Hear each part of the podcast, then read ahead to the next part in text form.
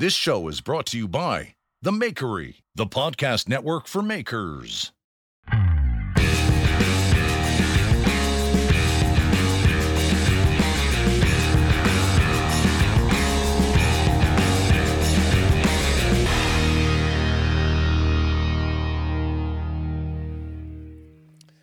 Welcome to the Full Blast Podcast. My name's Jeff Fader, and thank you for joining us on the Makery Podcasting Network. I'm thrilled to be here.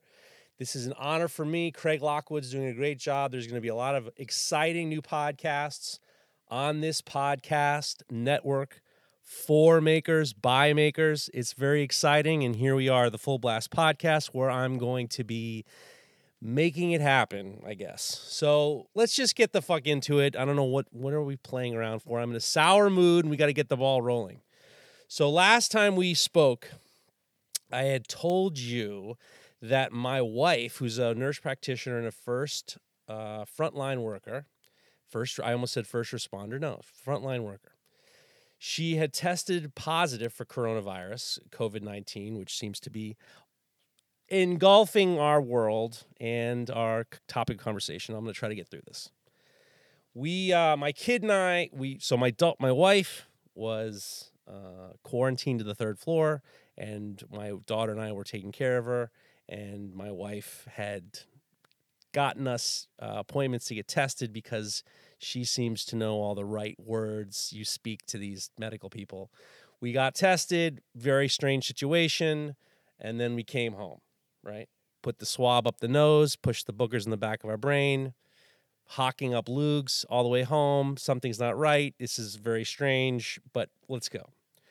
So as soon as we got home, we all just kind of talked. We talked from we, our our method of conversation was from uh, either space timing or from different floors. We would just talk to each other down from the stairs, which is very odd. So the hope was, well, we didn't really know what the hope was. The hope was uh, my wife had already been uh, quarantined for over a week.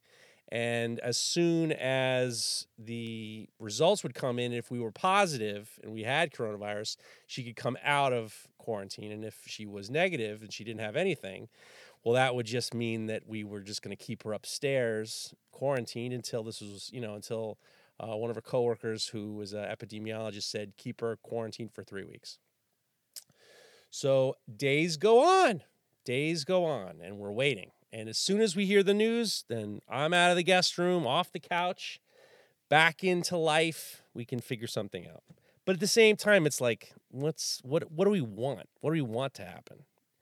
Is it if if I'm positive, we can all get back together, but it means I'm just a slob and I can't keep my family's, you know, health, safety, and illness away? Or or what? One day passes, two day passes, three day passes. Every day we're hoping for a call. It can make a decision on whether or not you can all join each other as a family. I'm trying to keep the house clean. And after two weeks, my wife started to go back to work. Uh, she was feeling much better. She was in bad shape in the first week. Second week, she started feeling better. By the end of the second week, she started going back to work. We would, she'd take a shower in the morning get changed, run out the door, and I'd disinfect everything, and she'd have a mask on, and she told me the things that she touched, and I'd have to whitewash everything down, and then blah blah blah. So Wednesday comes, Thursday comes, nothing. We don't hear anything, and my wife says, "Why don't you just give them a call and see what maybe they have it, and they just haven't gotten it yet." So I call on the number that they gave us, and uh, we said they would say, "Oh well, we haven't. You know, your test hasn't. There's it's still pending. The results are still pending."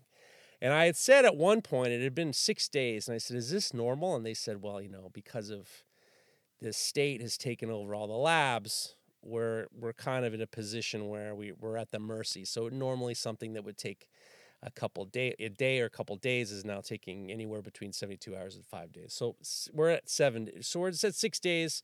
And on the seventh day, I get a phone call.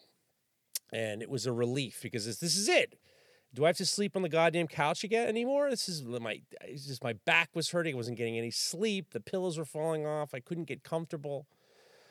Or can we get back into life with my, you know, my COVID infested wife? Fine. Uh, we will figure it out. So this nice woman got on the phone and she said she was from the Westchester Department of uh, Department of Health, and she had a few questions for me um, for data for blah blah blah. So she asked my religion, uh, my religion. She asked my ethnicity and my race and all this that the other thing, and then she asked me a question that uh, you know is always a thing. They said, "What's your occupation?" Well, we're on the Makery podcasting network, so I make something. So I could have said I'm a, I could have said I'm a sculptor. I could have said I'm a blacksmith. I could have said I'm a knife maker. All three of those have baggage and follow up questions regardless. So if you tell someone that you're a sculptor, especially if you're a guy, three quarters of the people who you tell are going to think you're just a douchebag. And understandably, I mean, they think that you're in this, you know, in this shop with chisels and hammers and marbles and you're and you're carving these marble sculptures and you're just like full of yourself and it that it's just you know and and three quarters and the other quarter of it those people aren't even listening really. They you know they're just kind of like oh you don't say you know and they, they probably think you're a douchebag too. So there's that. Then the next thing is if you say i'm a blacksmith then they say oh you shoe horses? You're a farrier? And then they, no, no no no i have nothing to do with horses. I have nothing to do with horseshoes you know they could easily say you know they could instead of thinking that i'm some old guy with a you know a hammer and a anvil and a beard and i'm just tink tink tinking in the in the barn you know they could be you know you could tell them that you know every arrow ever fired back in the day and every sword that cut off a head and every prisoner who was in chains and every slave that was in chain and prisons and javelins and spears and swords and shields you could you could just kind of like let them know that you you know blacksmith did that too but oh no. Oh no it's it's you know horseshoes. And then you can say you're a knife maker. And when you say you're a knife maker there's a involuntary response that happens every single time and it's something to behold and it's something to get sick of. And it's always you say you're a knife maker and they say oh are you on Forged in Fire or have you been on Forged in Fire or will you go on Forged in Fire or hey, I have a great idea. You should be on Forged in Fire. Forged in Fire. They Forged in Fire. It's all they say. And it's fine and I understand.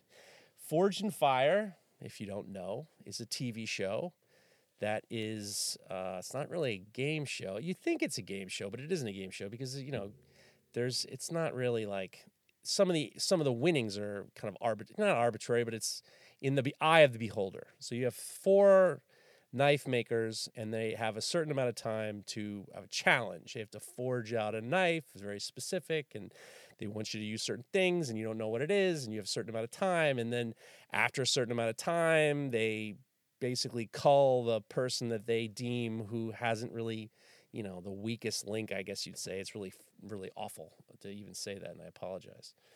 And then the, you go on to the next and then it's three and then they have another thing and then it's two and then the, the after the two they get to the champion. It's a you know here's my opinion on forged in fire.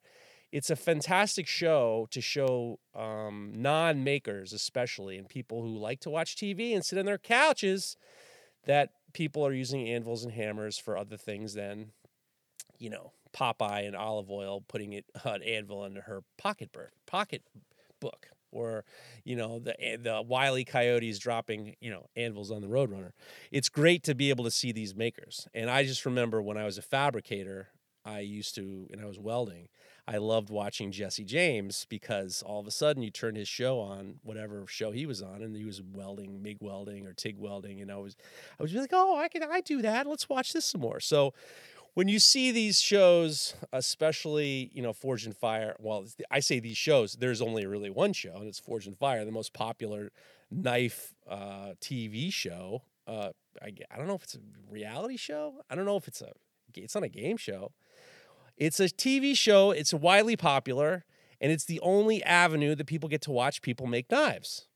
That's good enough for me. I think it's awesome. I'm I'm grateful to it. I think it's great. I know a pile of champions. I know a pile of people who've been on it, and it's fantastic. But it's annoying when people constantly say to you, "Why don't you go on Forged in Fire or ever have you been on Forged in Fire?" It's nonstop. It's like this. It's like this uh, compulsion to say, Forged in Fire, Forged in Fire. Yes, yes. No, no, no. I haven't been on it. So it's a great show. It's just not for me. And I and and if you've been on Forged in Fire or or wanted to be on Forged in Fire, I, I God bless you. I I am totally 100% for you. It's just not for me, which is fine. I I have problems. I have real problems. Well, one thing is I just I don't really like the idea of of not having your all your your your journey as a person to be relying on hope in a big break. I've always thought that that's a very passive way to go through life. That I'm going to get on the show and it's going to be my big break and I'm going to be discovered and I just find that to just be too delusional. I mean, honestly, you know, these people that they're they get a, they're a little bit nowadays with the internet and with social media and things, people just I think they get a little bit too excited with the concept of what fame is. And I'm not 100% sure I believe fame really is a thing. It's a social construct that it's, you know, especially now with COVID 19 and, you know, movie people aren't, you know, being seen as much and you're not seeing these events and stuff like that. Is just like, eh, is that mean that if they don't exist in your version of what their fame is, does it really matter? So I don't get bogged down with the whole thing uh, about fame. P.S. Just to just to show you, we actually on. Uh, I'm also one of the co-hosts of Knife Talk podcast, and we get DMs.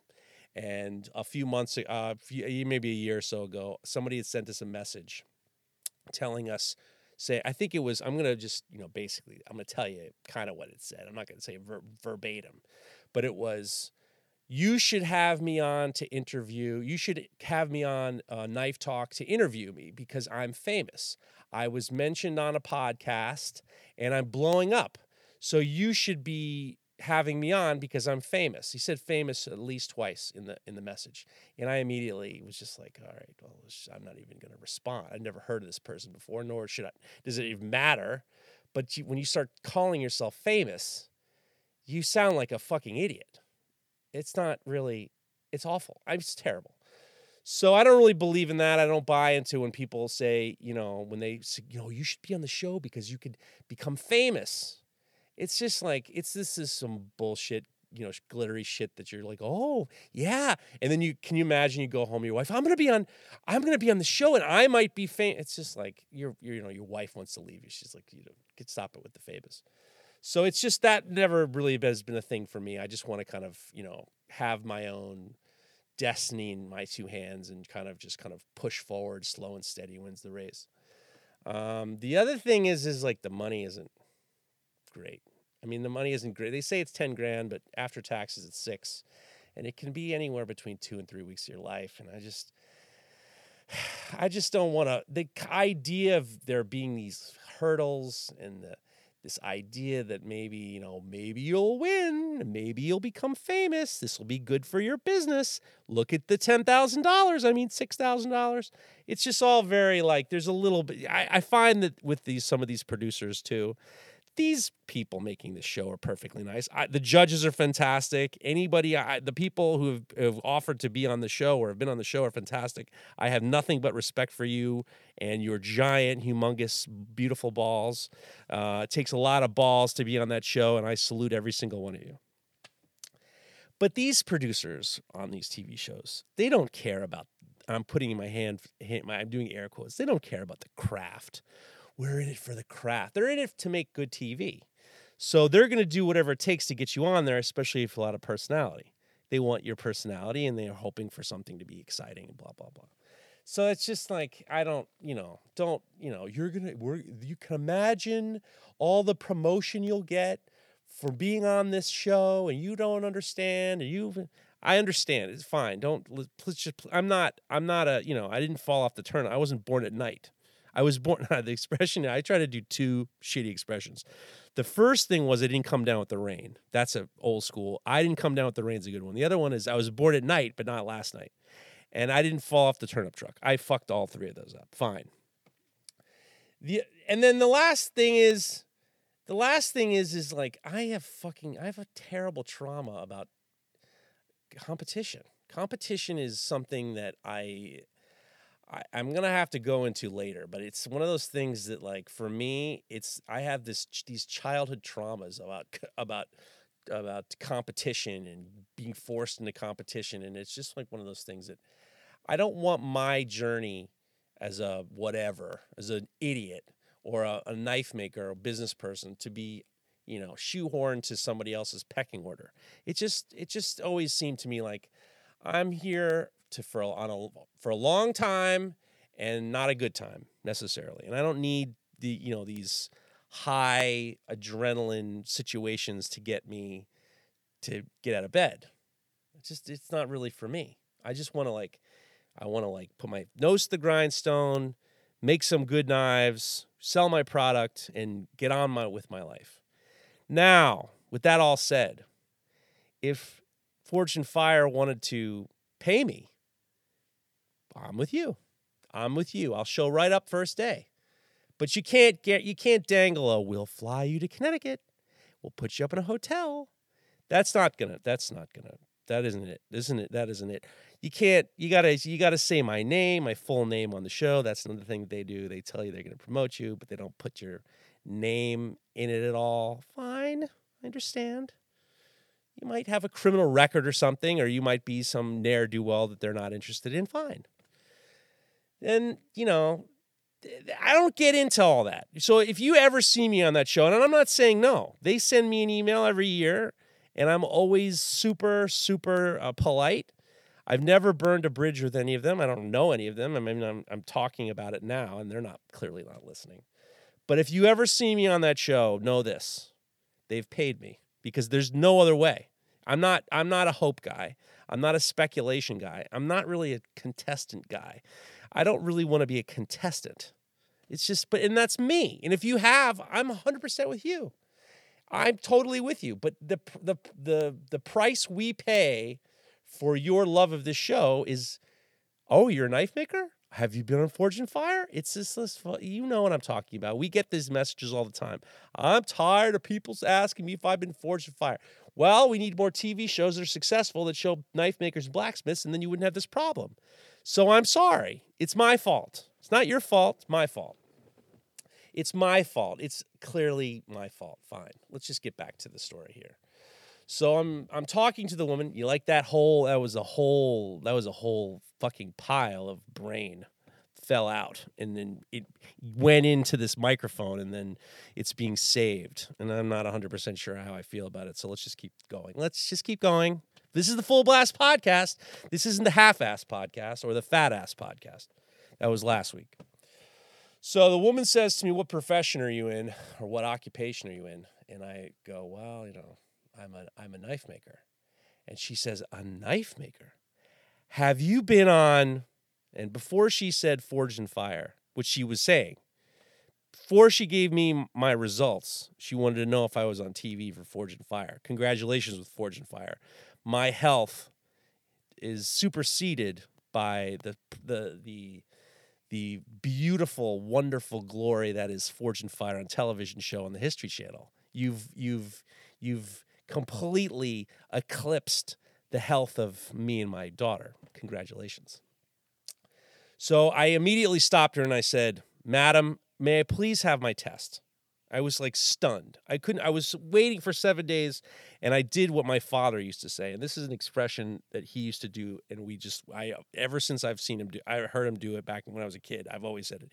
If you use the expression madam, excuse me, madam, if you say, excuse me, madam, and you call, you call a woman madam, it's like, it's so old school that people immediately jump to especially i mean obviously women it's not an expression you hear very often. You hear old school when talking about brothels run by madams and stuff like that. But when you say to, uh, uh, especially a, a woman, excuse me, madam, you get their fucking attention every single time. And it's one of those things where I've always said to my kid, you know, communication is like a combination lock. And if you have the combination, you open that lock easy. But if you don't, you're, you're fighting the lock. So if you say the right things, you'll end up getting what you want. Uh, or you'll just kind of be more efficient in regards to the direction that you're trying to go. So I said to the woman, Excuse me, madam, can I have the results of my test? Oh yes. Oh yeah. So yeah, sorry, sorry. So she said you and your your daughter. Well, she said my she said we were both positive for coronavirus. So we both had coronavirus. Very, uh, and it, it we'd had it. We tested for it a week before, so we were now a week past. But we could have been, you know, who knows? Could have been a week and a half. We'd had it. Um, so we drove. So I came home. I called my wife and and I said, "All right, come on down from quarantine." She'd been in quarantine for two weeks in her third floor. So she came down and we all hugged, and it was all very like, we're all gonna live together in our illness. Fine. Well, I mean, what else can you say? We at least be quarantined together. There's no longer, you know, you're on the third floor and we're on the second, first floor, we're cleaning up hardly. And she was happy. We all cried. And it was like a long thing. And I could go back into my own bed and sleep on that fucking couch anymore and our lives were slowly getting back to normal.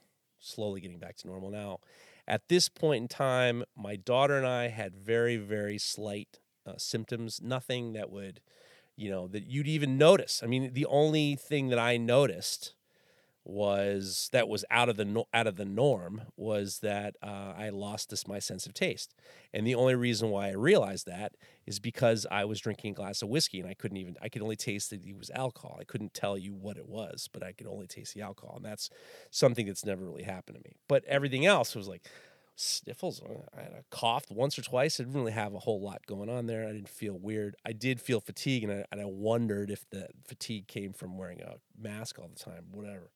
But now here we are.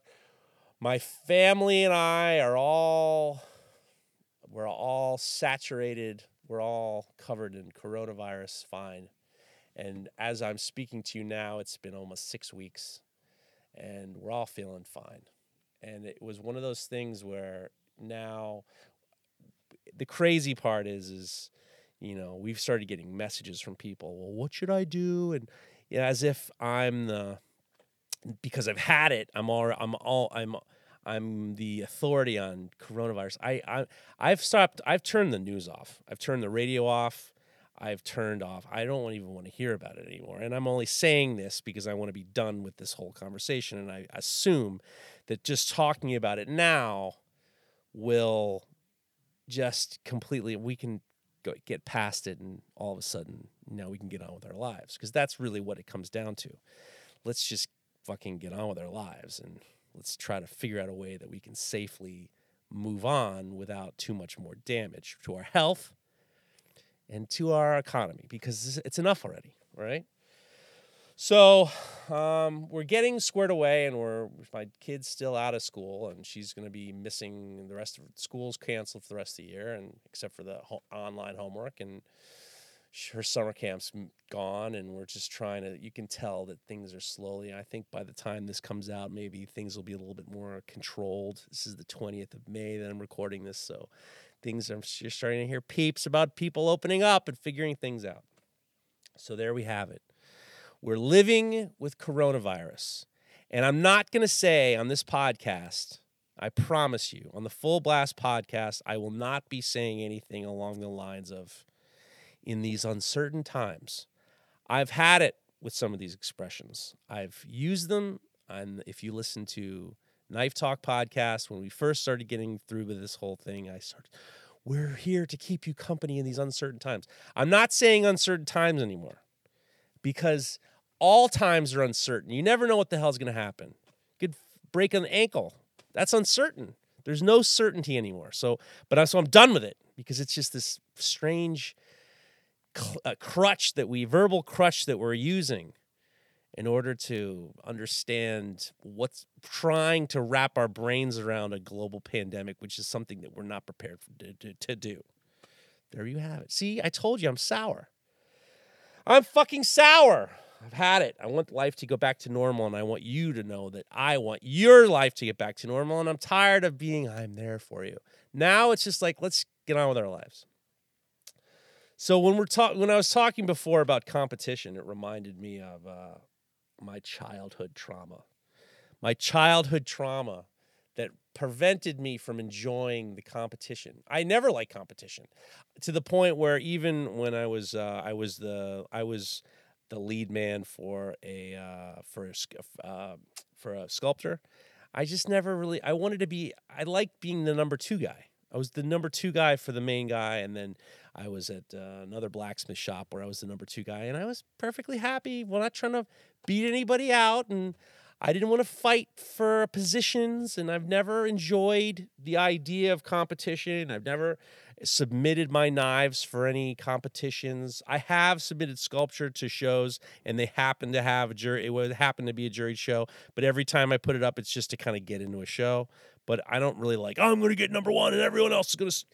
And it all comes down to the fact that when I was a kid, growing up in New York City, in the early in the early '80s, I we went to this school, and it was a very nice private school in Manhattan. It was a very I was a very fortunate young boy to go to this private school, but it was a very small private school, all boys, and one of the things is they were involved in these uh, sports leagues in the in the city. So there wasn't when you played afternoon sports like junior varsity, there was no tryouts. You you had to be on the sport. You had to be on a team. The in the afternoons, you were on a team. You know the, the fall sports and the spring sports and the winter sports. There was no there was no there was no I don't want to be on a team. So they had all these sports teams, and uh, they, you know, the coaches were also the teachers, and they would kind of like look around and see that guy looks like he could be good on this team, and that guy looks to be this. See, there's not a whole lot of, there isn't a whole lot of uh, choice. I mean, if you, there are kids who love playing sports, and I and I wish I was. My father was a painter and a winemaker, and very, you know, he he his whole life he kind of looked down on on athletics. He wasn't an athletic guy. He was a hardworking painter. He's a hardworking winemaker, and he liked being on tractors and a farmer and stuff like that. But we, I don't remember playing ball with him, and he was much older than me anyway. I do remember him taking me to a couple Yankee games, but like sports weren't a thing. Like we didn't watch football, and I didn't understand football. I couldn't understand. I couldn't watch on TV and see all these ants just running around and I just couldn't understand. Oh, look what he's doing. Look at he's going down the field and I can't see. I can't see what everybody's doing. I just I maybe I have no idea why. I just it was like it was too frustrating for me to understand what was happening. So, one of the coaches at the school was also the the um, I guess it was the 7th grade or the, maybe the 5th or 6th grade teacher, whatever. He's my English teacher. It must have been no, must have been the seventh grade. He was a seventh grade English teacher, but he was also the football coach. So he was just like you know, all American, you know, tough guy from not tough guy, but all American guy from the new from New England type, you know. And he was also the football coach, and all the guy, all the kids in the class liked him because he was the football coach and he was tough. And and uh, for some reason, because I was on the bigger side, I was tall and as we know from last episode, it might, might have been big. I mean, the chef in the last episode called me fat ass. So I guess maybe they thought I'd be good in football. I mean, I wasn't overweight, but I mean, you know, clearly I wasn't, you know, they weren't asking me to be on the track team. Let's just say that. So they said to me, We would love you to be on the f- football team, and you don't really have a choice. so you got to play one sport. And this one coach was like, come on, Fader, we're going to get you on the football team. It's going to be great. I'm like, all right, well, okay. The first day of, you know, football, they give you all the gear.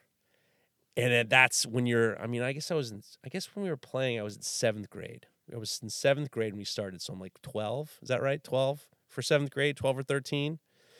So they're giving you helmets and shoulder pads and pants that you know, they end right below your knee and knee pads and thigh pads and jock strap. Well, they didn't give you a jock strap. You had to get your own jock strap. But the, go get yourself a cup and go get yourself a mouthpiece. And well, I had gear. I brought all this shit home. I was like, look at all this gear. And I put the helmet on. I couldn't see out the goddamn helmet. And I'm putting on the shoulder pads and I'm hitting the walls. And, you know, oh, this is going to be great. And then I turned to my dad, How do you play football? And he goes, I have no idea. I'm like, All right, well, I guess I'm going to learn. Guess you're going to learn.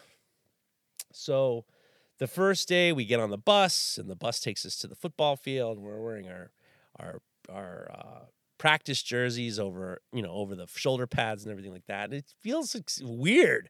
I'm sitting on a bus next to a dude. I can't we can't there was a rule. The rule was you can't take your helmet off until you when you get on the bus you have to have your helmet on. And you can't take your helmet off until you get back to the school. So from like three o'clock to five o'clock, you had this goddamn helmet on the whole time. You weren't allowed to take it off.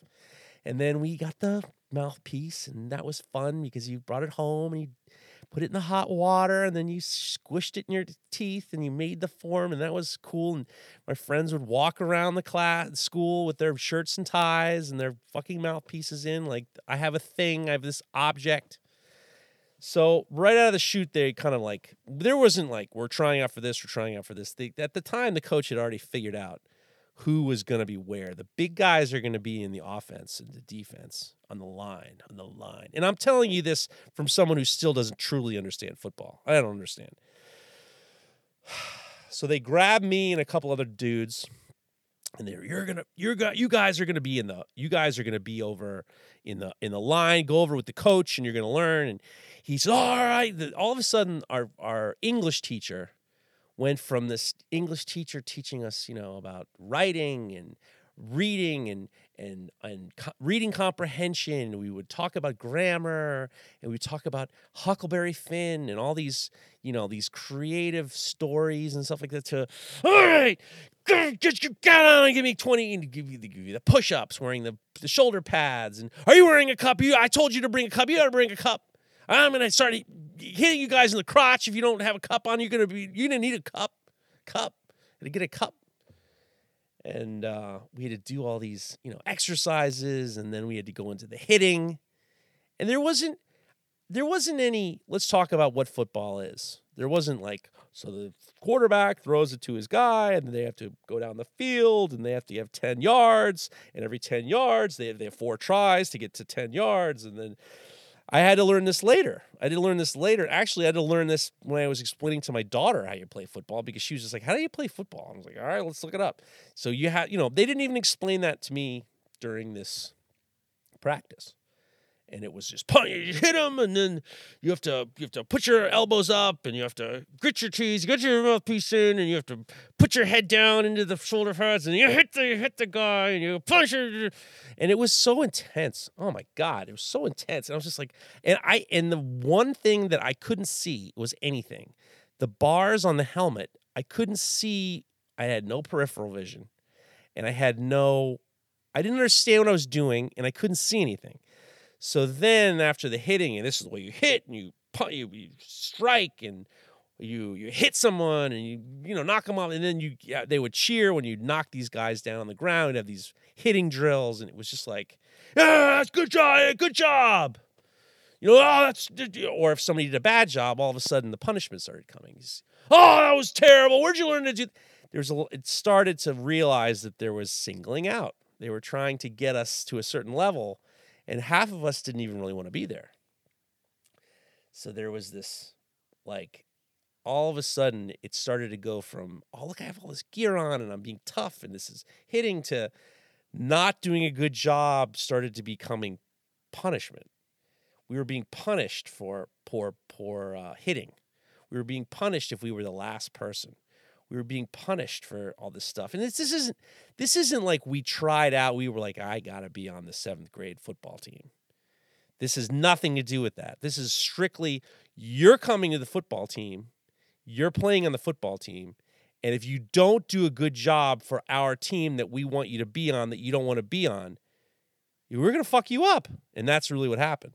So there was this like real sense of urgency to do a good job and hit people hard and hit them properly. Oh, you didn't hit them hard. Oh, you didn't do this right. Or, and then the and then as it was going there, the the coach, the coach would just start just fucking singling people out and screaming at them and hollering at them. I'm 12 or 13. I'm a young boy who doesn't want to be there. I'm a Jewish kid from the Upper East Side who doesn't know from this. My father is a painter. They'll fucking know about. You fucking hit him. There wasn't cursing in the beginning, but it was intense, intense. And he'd spit and he fucking you gotta do this. Well, he, I shouldn't have said that I was getting all charged up and frothy when I was telling the story. Clearly, he wasn't cursing. I would have told you if he was, but there was at some point, which we're to get to. So then my fear started to grow because I just didn't really want to be there. I was like, I don't want to be yelled at.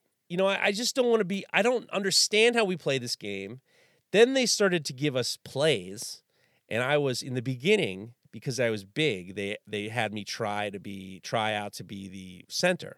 The center is the guy who takes the football. You're in a you're in a three point position stance, and you take the ball. And when the quarterback who has his uh, non-dominant hand up your under your balls and your perineum and uh, just well, the top of their hand is in your whole fucking undercarriage and the bottom of the hand is ready to hit the ball and they give you the play and da da da da da da da da da hike i take the ball and i put it between my legs into his hand that's firmly up into my taint and then he takes it away. But if you don't do it right, if you don't do it fast or correctly and they bobble it, it's problematic. So there were times where the coach would do it with me and I would have to be the he'd be the quarterback and I'd be the coach. And I just he had his hand and nothing happened. But it was just weird. It was just like up against me with his hand, the top of his hand under my, you know, penis. I mean, not intentional, but I with the cup and it was just like it was just always so fucking weird. I, I just like I was like this is the fucking certainly not for me, but I didn't have much of a choice. So I did a terrible job there, and then they had me do the uh, where you hike the ball, where you uh, hike the ball and you have to like toss it under your underneath you. You have to shotgun it to the your quarterback is I don't know, 20 feet behind you, and you have to, for some, I mean, I've never been able to throw a spiral football in my life, but now he's going to yell hike or hutch or whatever the hell he's going to yell. And then I'm going to try to take it and spiral throw it through my legs. That didn't ever work out very well. And it was just like, then it was just like, this is not going well. And then the screaming and the hollering, and you call that throwing between your legs? You call that throwing? You call that spiral throwing between your legs? You what are you fade? Are you terrible? You know, go run a lap or whatever. And then they kind of, and then the embarrassment in front of everybody else. They. They pushed me into. I think I was a tackle at one point, and then and then I was. uh I don't even really. Honestly. Uh, it's it was such a traumatic experience. It started to slowly, slowly get worse because the practices were. I used to dread the practices because I couldn't remember you had to remember all the plays on all the different positions. And I was learning disabled. I'm not saying that that's my my excuse. Eh, uh, truly, truly, the excuse is I didn't give a fuck. I was fucking. I hated it. I, my misery grew exponentially, and I fucking grew to be scared. I grew to be. Uh, I grew to be to dread going to uh, practice.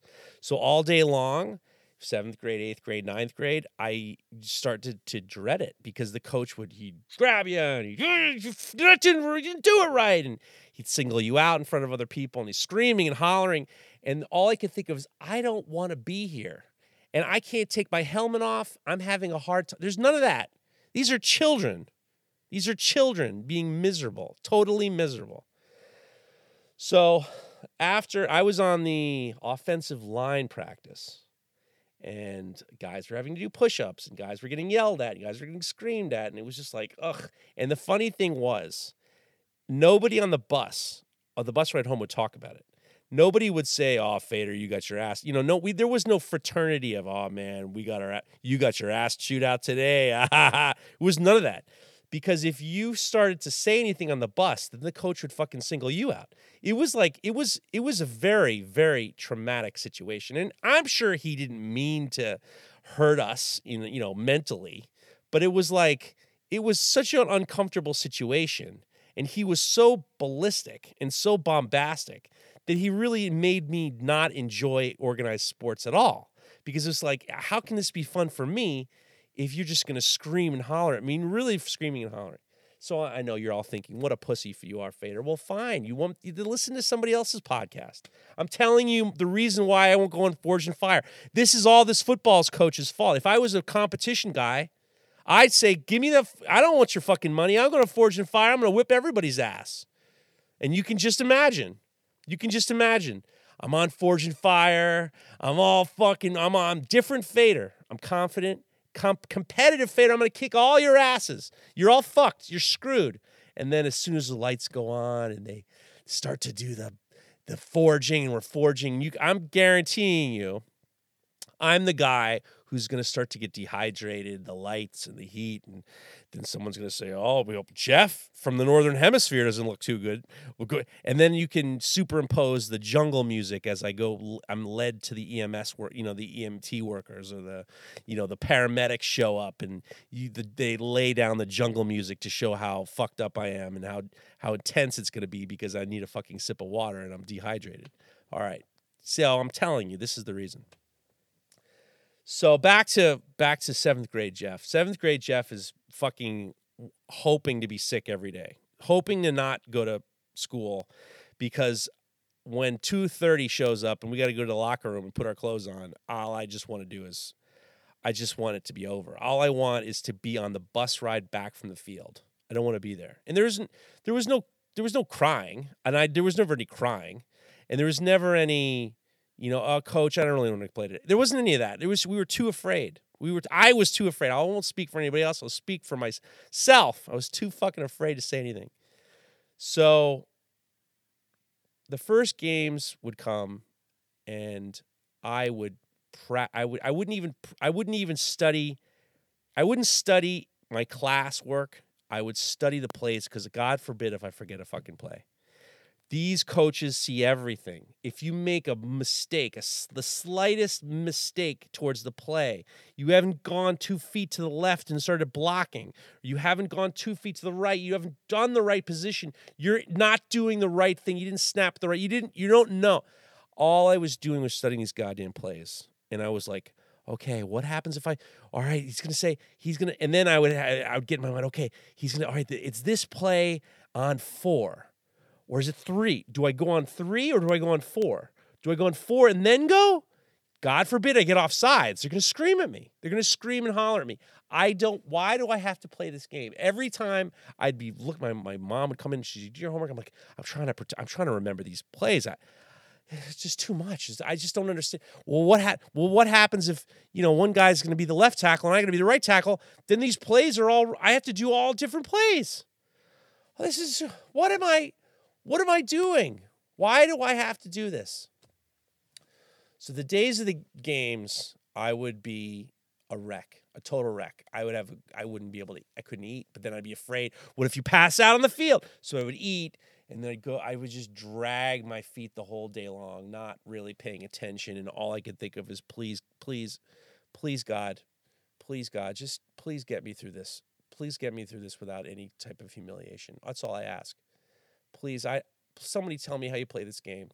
Please, please, I'm begging you. Somebody, somebody help me. Somebody help me. And I would say to my buddies, because that was the other thing. We'd be like, "Do you know how to do this?" And we would kind of quietly say, "I think you're supposed to go to the left when he says blue, and then you're supposed to block somebody." But I don't know who you're supposed to block because we were practicing. So I don't know who's going to be coming my direction at all.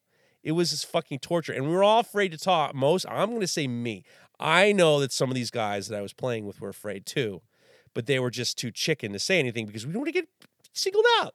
We'd have to, and then we'd have to, the English class with the fucking coach, and he knows that, and he's looking at us, and he's already decided the kind of people that we are, you know, which makes it even worse. Like Fader's not into this. He's, you know, he doesn't know how to do this, or he's a, you know, he didn't call me a pussy, but I'm, I'm sure he thought I was a pussy, and I could feel, I would feel his disdain for me because I wasn't a football guy. I could feel his disdain for me in the classroom. I could, it was like it was bleeding over from the football field, the practice field to. a fucking fader. Ugh, such a disappointment. And it, was like, ugh, and it was such a small school. It wasn't like we had a huge string of people. So the days of the games in the when I was younger, I was the second string, and I loved the expression "riding the pine." It was such a it was such a insult to most, but to me, I fucking loved riding the pine. Please don't put me in coach. Whatever you do, please don't put me in coach. And I remember the first game my dad showed up. And my dad showed up and he he watched and his eyes were big and he was nervous. Football kids, football pads and we're these we're in the middle of New York and what's going to happen and he would just he would take me aside and he would say, "Jeff, this is my father, the genius. This is my father, the genius." he would say, Jeff, if a big guy comes in your direction, just run the other way. Oh, is that is that what you, is that is that what you think I should do, Dad? I swear to God, he would say that to me every single game, because he at the time he and my mother were divorced, and anything that would happen to me that he was around, he felt like my mother would blame him for. So he would say, "Your mother's going to kill me if you get hurt in this." So if a big guy comes in your direction, run the other way. Oh, is that is so now I'm getting really terrible advice from my dad who's going to get me well I mean he's to save my physical life, but my he's going to destroy my my childhood. He's to he's cre- he's helping create a trauma that I'm not to be able to ever I'm to be able to ever get past. I mean, he doesn't realize that I could never be on the show Forged in Fire because he told me when a big guy comes to run the other way. I mean, it was just like I would look at him and I'm like, "Is this is your best advice? This is the most advice, the best." So all this tor- torture that I'm going through in this practice, and you're telling me to disobey my coach slash tormentor, and what are you to do when he starts screaming at me? You and this was also at a time where teachers, coaches, could could wipe the floor with your kids and the and the parents would say well you didn't listen to your coach. Oh you didn't listen to your teacher. So my dad was not gonna and he was a chicken so he was not gonna step up and say hey coach don't talk to my kid that way. He would have written a letter to someone and, and then you know meanwhile what is that gonna do? So my dad was there we had our things on and then the coach saw that my dad was there. So he wanted my dad to know that he was going to put me in. So my dad being there fucked me because if he had not been there, I would have ridden the pine and I would have escaped through this goddamn game unscathed. No, dad shows up. The coach is like, I'm going to show Mr. Fader what a pussy his son is. So he puts me in, and uh, we're we're getting in the the getting in the scrum or whatever the hell the, the meeting, and okay, we got to do I don't even remember. Thank God I don't remember the names of the of the plays because I think that if I remember the names of the plays, you would really see the damage that I have. I, have slowly, slowly calloused over this terrible trauma. So the quarterback says, "Okay, we're gonna do this on blue." Okay, okay, do this on blue. And I'm not the center, so I'm thrilled. I don't have to have the football between my balls. Great, perfect. That's one less thing I have to do one less way I can not be the center of attention that the coach will spot me making a mistake. That's great. Perfect. So I'm a right tackle, left tackle, or whatever the whoever the guys are on the side. I don't remember the names of the guys on the sides because it's just, you know, blah, blah, blah. So we go through the first play and I, I go on uh, blue. And we all get up and I put my elbows up and I'm looking around and I'm chopping my feet. You know, you're doing that chopping your feet thing where you're going back and you know you're they want you to hop around. You're not standing still. You're you know doing that like jogging in place thing. And I'm and I can't see who what I'm supposed to who, who's coming towards me. Nobody. So I'm just standing there with my elbows up, chopping my feet like I'm a a, a mental patient. And uh, then fine. So that we keep going, and we keep going, and and I you know I, I am not 100% sure if we were winning or we were losing. I'm just I can't when as soon as we got up from the three point stance, I can't see through the mask. And as the games went by, I was always grateful when I was not playing. I was grateful when I was uh, when I was in you know some type of uh, position where they were going to have you know somebody else put my position. I was grateful when no one was sick. I was grateful when I didn't have to play. I was perfectly fine looking at dandelions in the uh, by the by the bench. Fine. 100%. Drink some fucking Gatorade. Oh, I've never had Gatorade before. Let's drink this Gatorade. I was drinking Gatorade. I was trying to be I was trying to be as quiet and as invisible as possible. And every so often, Fader, left tackle. All right. So I didn't know what we are doing. I didn't know we were. Do- I was like trying to be complete. As games went by, I was tr- really, really, really trying to understand because I felt like he liked certain players, and I wanted him to. I needed the approval. This is something you're probably going to find out about me and you.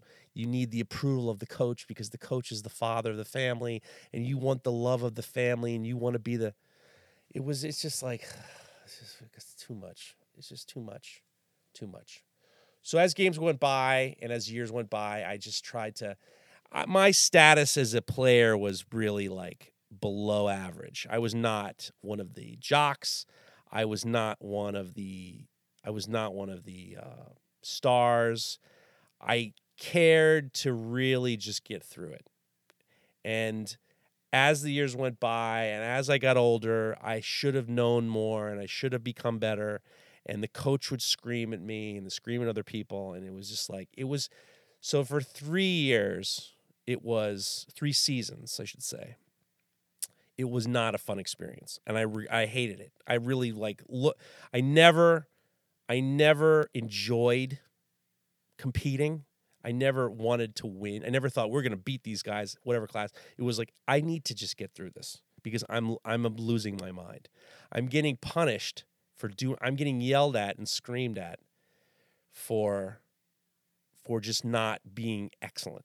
It was fucking terrible. It was or to be doing something I didn't even want to do. All right. So the the last thing I'm going to tell you on this is one game that stood out was so my coach was the offensive coach, and then there was the uh, quarterback coach, the, the, quarterback and receivers coach, the guy who would teach the quarterbacks to throw the receivers. He was this big dude, former uh, NFL guy. He was all the guys liked him, and he was a you know super good dude, and and I didn't have a whole lot to do with him.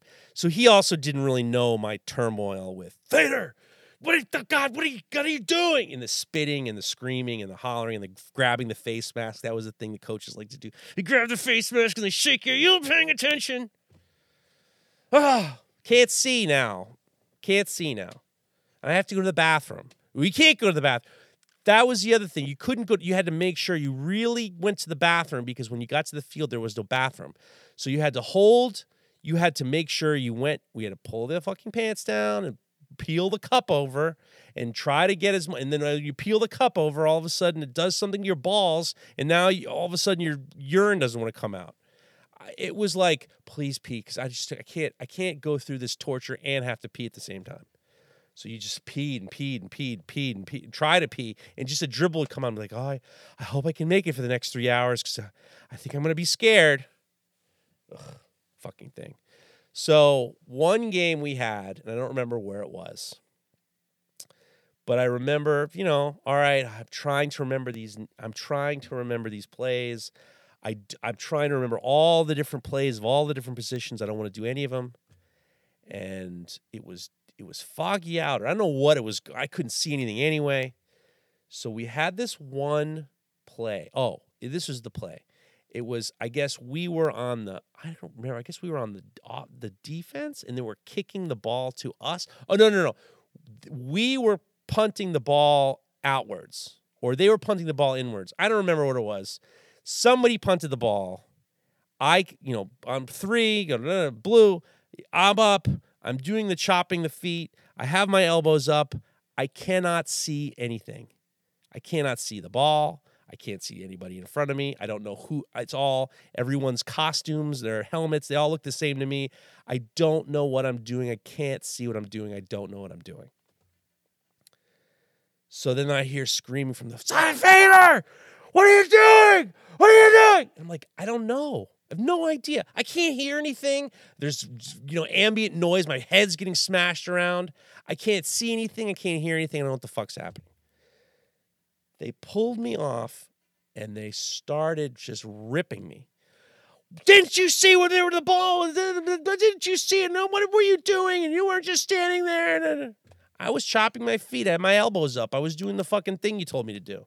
But I wasn't obvious. I'm saying that now. Like I'm so I'm like, what? What did I do? I'm sorry. I'm sorry. I'm sorry. I'm sorry. I'm saying I'm sorry.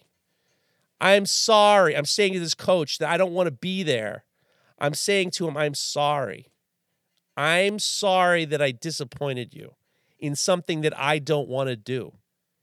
Can you can you imagine how obnoxious it is that I'm apologizing to him for disappointing him in me, making me do something that I don't want to do? Is that the fucking scene? Is that the perfect definition of torture? Is that just eh, totally crazy? So the game ends. They don't put me in for the rest of the game. I don't know what I did or didn't do. I guess the, I didn't chase the ball, or I didn't chase the guy, or I didn't. I just stood there, or oh, I don't remember. But I what I do remember is is getting yelled at on the on the on the on the on the sidelines. Game's over. We get on the bus. This is my time to just relax. I just got yelled at for the 10 millionth time.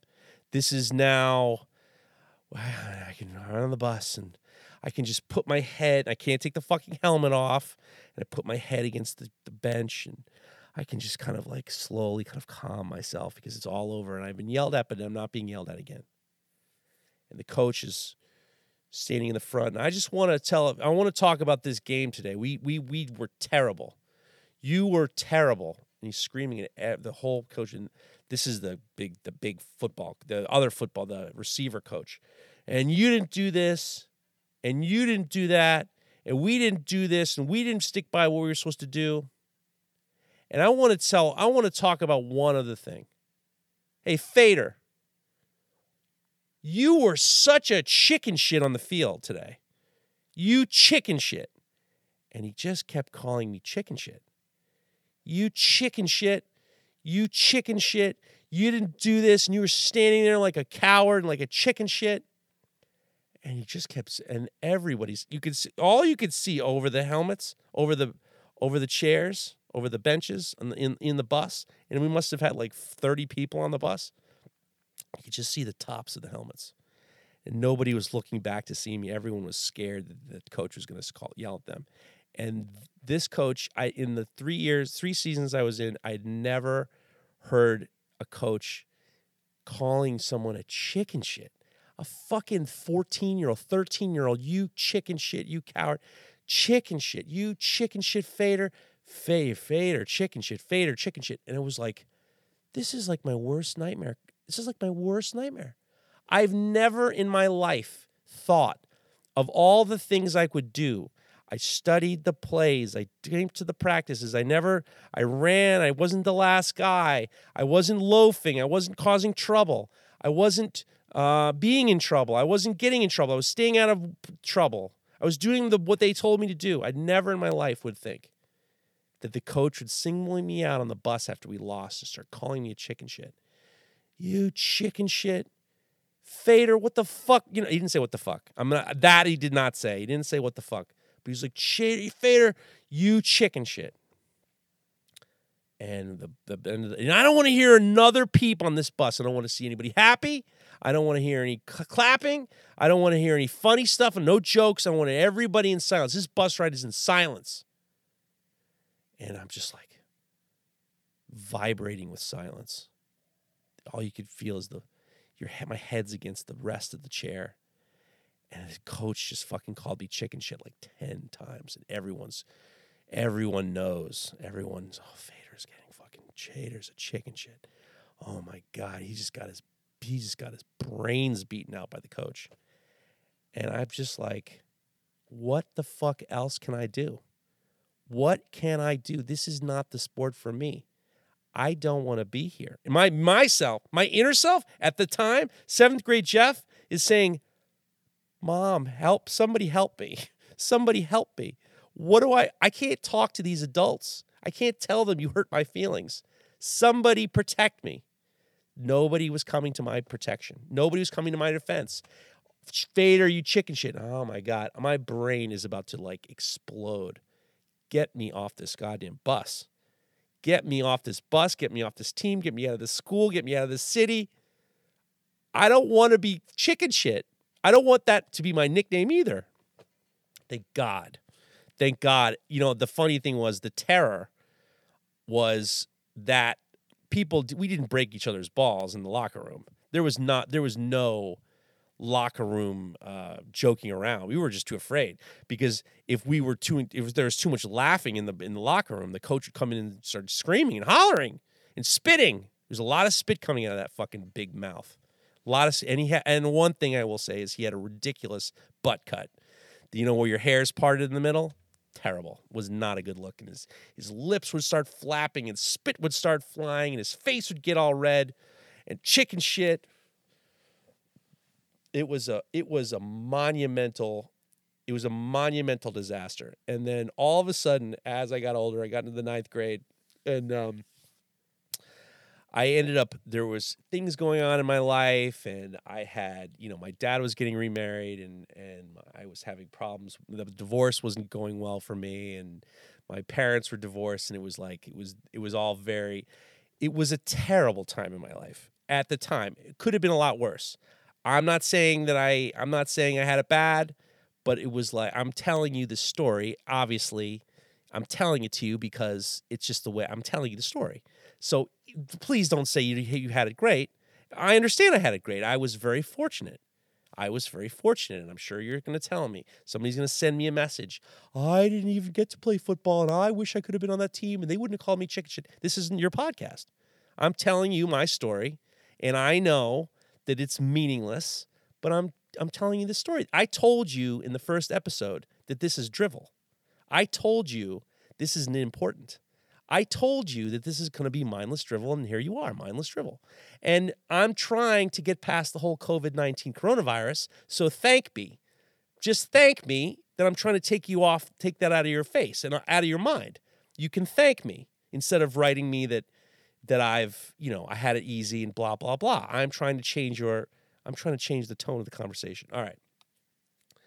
So as I got older, I was just like, luckily for me, the seasons were fast and I just kind of got through it. It was always like, as football season ended, it was always like, I just huge sigh of relief and life can go on. And I used to do, I was on the wrestling team and I actually loved the wrestling team. I really liked the practices. I liked the fact that it was, you know, it was you were not your team wasn't dependent on you that much. I mean, you had to win your shit, but you know, like they weren't. I mean, if we lost, but you won, yeah, you still won, kind of, you know. But if you lost, it, it wasn't a big deal.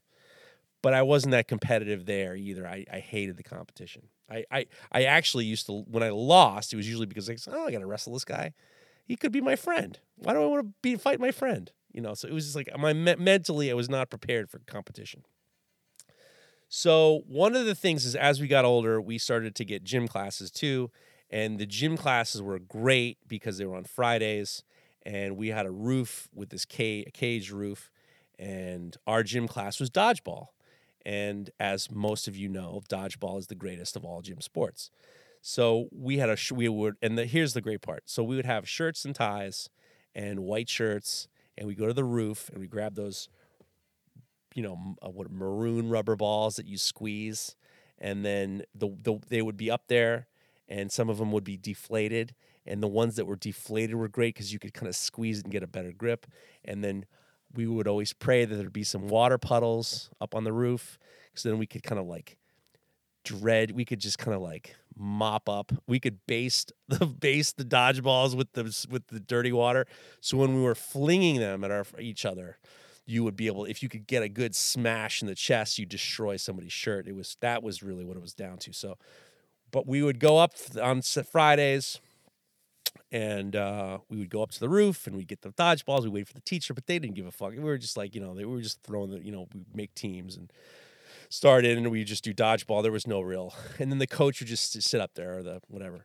So we were horsing around up there before the teacher came up and John, my friend Jonathan and I were horsing around and we were throwing the ball at each other. And then he did this move where he would run down the stairs. Like he, did. we, so there were two doors to the st- two different stairs on either side. And you could kind of bust through into the door to go down the stairs to hide. So we were chasing each other around. Jonathan jacked me in the head with a, one of those, you know, rubber dodgeballs. And I was like, I'm going to get this motherfucker. So I took one of those balls that was slightly deflated and I just like just mopped mopped it up in this puddle, this dirty city water, rain and just disgusting puddle. And I'm gonna fucking get Jonathan. I'm gonna get him. And I chase him and he runs down the stairs. And I think to myself, I am to stand here. And as soon as he comes out that door, I'm to fucking blast him. And I'm waiting and I'm waiting and I'm waiting. And I'm just like, as I'm getting fucking pumped up. I was so fired up that this disgusting ball, this dodgeball covered in city water, is going to just, I can just see it, this glory of just this disgusting brown, wet spot on his shirt. I'm just fucking psyched. Door cracks open, and I'm like, I'm throwing it. I'm throwing it. I didn't even see who was coming through the door. I fucking just grabbed it and I flung it as hard as I could. And I must have been like six feet from the door. So whoever was coming through that door, Jonathan was going to get it. It was the football coach who called me chicken shit. He was not expecting this ball covered in disgusting sewage runoff dirt water.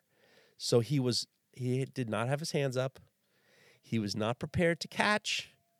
He was wearing a uh, really nice suit. He was wearing a beautiful raincoat. He looked like he was ready to go out for the night. He opened the door, and that fucking ball hit him dead in the chest. In the chest. With the water and the dirt, and then uh, and this is the guy who was on the coach, who when we were on the bus. Fader, you chicken shit. Fader, you chicken shit. He was this coach, big guy, famous. Uh, he'd been on. He had been on. Uh, I think Canadian Football League or something like that. He was like. He was the guy everyone was. He was a jock. He was just like he had played professional football. He was gonna be the guy. He's the one who made me feel like just this human garbage chicken shit. And there he's coming to the door, and boom, I fucking blasted him. Like he wasn't ready for it. He wasn't expecting it. He wasn't Jonathan who was ready with his hands up, ready to catch. This is coach ready to just just like, you know, mail it in on a Friday at a gym class where these dummies are going to play basketball or play dodgeball. I fucking I fucking destroyed him with that ball. His shirt was destroyed and his eyes lit up and the blood ran from his came to his face and he grabbed me by my lapels and picked me up and started screaming. And I don't remember what he said, but I was like, the look on my face when it wasn't Jonathan coming through, Jonathan wasn't coming through the door, but the coach was coming through. And I fucking just crushed him. He screamed at me and the spit coming out of his mouth. And he was God, yeah, just, just, I mean, I don't remember. It was a total blur. I must have had some sort of like my brain must have like you know, I, I'm under the impression that when you get like knocked out or you have some sort of trauma, the reason why you pass out is because your brain is trying to protect your your body. So my brain was trying to protect me by like shutting my ears off and like kind of closing down my eyes, and all I could see was white, and it was just like my, the only thing in my ears was like this very high pitched buzzing, and he grabbed me, and he's shaking me by my lapels, shaking me. God damn, God damn it, what the you know? But he wasn't cur. I don't. Rem- he could have been cursing. I don't remember. I don't remember any of it. He sent me out. He sent me go to your get out of here. Go to your room. Go to the go to your homeroom. And I went to the homeroom and I sat down and thank God football season was over. Thank God football season was over. I think this was my last year on the team anyway. Thank God. And I was like, he's gonna kill me. I mean, he this guy is gonna kill. And he called me chicken shit on the bus. He grabbed me in my lapels. When school's over, the coach is gonna fucking murder me. He's gonna murder me. And I was like, I just have to avoid him for the rest of the time, my time at the school. And he just like, I was like, oh my god. I'm and and then my team, my home, she said, well, Jeff, what are you doing down here? Not come, you're not playing playing playing dodgeball, and I'm just like, oh, I just you know, I just I uh, I was trying to play with with my friend Jonathan, and I I accidentally hit the coach. accidentally hit the coach. Like, well, you know, I, uh, he was coming through the door, and I thought if Jonathan was going to be there, and I'm really kind of scared for my life. I avoided that coach for the rest of the year. I think he saw me one. I think for the for the most part, I I didn't have any more classes with him. I think I just kind of like eased my way out. I ended up starting to, at the time I was having real problems in school and real pro- real problems in school because just like my life wasn't fucking great. So I was seeing a shrink. I didn't like my the, my, the person that my dad was marrying was not not the greatest, and I was just like not doing well in school. And I may or may not have said to the teacher one day, you know, after somebody uh, after being frustrated, I may or may not have said, you know, what are you so? I'm not surprised that kids kill themselves. I may or may not have done that. That may have sent me, you know, turn the warning sirens on. I didn't. I wasn't planning on being suicidal. I was. I was just trying to like push everybody back a little bit. I wasn't planning on such a, you know, bombastic, ballistic thing to say. I wasn't planning on, you know, that's that was the action code to like red alert. I didn't mean to go to a shrink, but that was like, that was the uh the emergency brake on my school on my school the emergency brake, all of a sudden they're paying attention and the chicken shit's about to kill himself. We better do something about it. So, yeah, so there was a lot of there was a lot of turmoil and but it what the problem was honestly the problem was that I just wasn't introduced to sports in the the best of ways. So it really got to the point where I was like I just didn't want to be on the hook for you know uh, this team event. I just didn't want to be on. A, it was a, one of those things I just wasn't interested in. So my whole rest of my life, I just competition was one of those things that I wasn't really great at. And then as I started to become a fabricator and a sculptor, and there were these opportunities that came to me, like being the you know when we would go on job sites or when we would go on um, installations, I became in charge of certain things, and there was this feeling of not disappointing the lead man or the boss, and there was this these fears of like I don't really want to be here, but I better do a good job, and they're gonna call me chicken shit. So it was one of those things that now I'm far more like, all right, let's address those fears from back in the day. Let's address chicken shit, not wanting to play football and do some things, and now I'm putting myself more in these positions in the past, you know, the past 15 years, 20 years. I've been putting myself in these positions where I could get yelled at and try to, you know, realize that we let's just do the best you can and you know, figure this out. So that was my trauma of the day. You like that? I went from last one was fat ass. This one was chicken shit. We got to get better than this, guys. If we're to go on the Full Blast podcast, it can't be all whoa. Woe is for the birds. We got to get forward. We got to move forward. We got to go onward, you bastards. So what I need from you, you little scum, you scum, I'm going to teach. I'm I'm going to be the coach now, and you're going to listen to me, chicken shit. Listen to me, chicken shit. You're going to give. You're going to go follow me on Instagram. See, on you're going to follow me on Instagram at uh, the Full Blast podcast on Instagram, and you're going to DM me your stories of whoa. You're going to DM me your crazy stories, your deranged stories, your stories on why you are the person that you are, and get into it because. God damn it, I can't just start telling you these woven stories all the time because we have to interact. And then when we're going to hopefully get some interviews, we're going to hopefully have some people on. It's not going to be all knife related. If you want that, go to the Knife Talk podcast. Uh, I'm super pumped to be here. Follow me on Instagram, God damn you, and then you know, don't do what you're supposed to do, and just remember, we gotta we gotta get this thing together. We're gonna get this thing squared away. Knife Talk, Knife Talk. Go listen to Knife Talk and the other podcast on this network, and then go to Instagram. Follow me at the Full Blast Podcast. Get involved with the get involved with this fucking thing.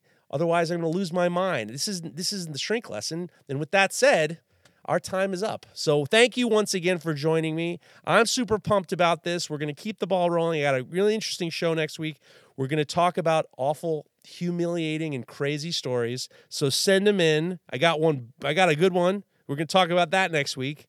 And then there we are. So thanks again. And just, you know, just don't be a chicken shit. Just, you know, be something else. I, I, we can't end it like that. We can't end it like that. I believe in you. I believe in you, you little bastards. Now get to work. Get squared away. I'm with you. If you like this show, take a look at our other shows made for makers just like you at www.makery.network.